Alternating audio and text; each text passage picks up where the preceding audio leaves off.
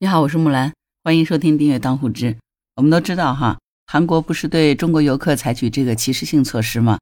所以咱们也立刻就开展了行动，对韩国进行了反制。那韩国呢，马上又报复。呃，既然韩国这么不醒悟呢，我们国家呢也就随即再度升级了反制措施哈，要求韩国公民来中国必须要录食指的指纹。这叫什么？这叫来而不往非礼也，对不对？现在呢，韩国人入境必须要录指纹。没想到，当咱们国家这个反制韩国的措施一发布以后，世界各国的网友对韩国呢就开启了群嘲模式。这个评论呢简直是太损了，真可谓是针针见血，字字扎心。这次世界各国网友集体怼韩国，估计韩国网友肯定是崩溃在评论区了。我们来看一看哈，这个世界网友到底是如何群嘲韩国的。日本和韩国这两个邻国啊，这从来是免不了要互怼的。果真，日本网友就留言说。中国的人脸识别都要崩溃了，韩国人的脸全是假的，所以必须录入指纹。哎，你说这个日本网友怎么老是净说大实话哈？咱好歹也得给人留点脸，对不对？虽然韩国医美发达，热衷整容，但是这样的评论也实在太扎心了，对吧？韩国网友再说他也不全都是换脸，有的也只是换了一部分，对不对？但是不管你脸上动刀没动刀，这个脸是真脸假脸，你都得录指纹，是不是？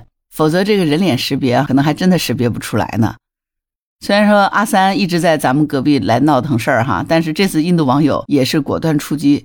印度网友说的是：“我觉得必须把韩国人的尺寸标示出来，然后刻在牌子上，让他们戴在脖子上。”作为这个油管五常五常之首哈，这阿三哥的战斗力从来都不容小觑，是不是？伤害性是不大，但侮辱性极强。韩国网友估计看到这条评论，也是一口老血要憋死，是不是？吐又吐不出来。土耳其网友说呢，男性必须拍摄这个动作的照片，女性必须提供素颜照。土耳其网友这是融合了日本网友和印度网友两家之长哈，这个给评论也是掏心掏肺的啊。越南网友说，你们应该效仿中国古代的做法，在韩国人的脸上刺青，然后把他们发配到西伯利亚去挖煤。你看，早就说过哈，这届网友不好带，这外国网友都能够把中国的历史典故信手拈来。而且还发挥的这么无缝衔接，对于咱们大中华的文化，这个越南网友的确掌握精髓啊。俄罗斯网友看到越南网友的回复，立刻跟帖说：“抱歉，俄罗斯不是垃圾回收站，应该把他们送去福岛，这才是正确的垃圾分类。”这俄罗斯网友这个立场绝对坚定哈。你说送到西伯利亚，立刻主张我不接受啊。你说这波评论跟的韩国网友看了是不是要痛哭流涕啊？以上这几个国家的网友从来都是挑事儿不嫌事儿大，是吧？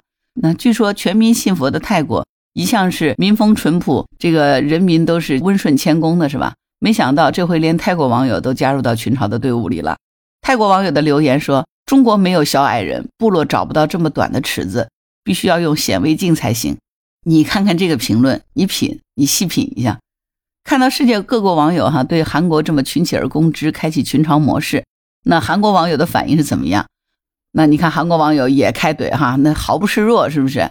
韩国网友对印度说：“印度的人口太多了，韩国计划在二零二五年向印度提供一亿根汽车排气管和两百万只孟加拉巨蜥。”对泰国网友的这个显微镜论，韩国网友说：“人妖闭嘴，我们至少可以用显微镜，你们用显微镜也没有效果。”哎，我觉得这个韩国网友这个评论太滑稽了哈。就是伤敌一千，自损八百嘛。你都已经承认自己用显微镜了，这啥意思？哎，这个网友脑子，我觉得也是脑残哈。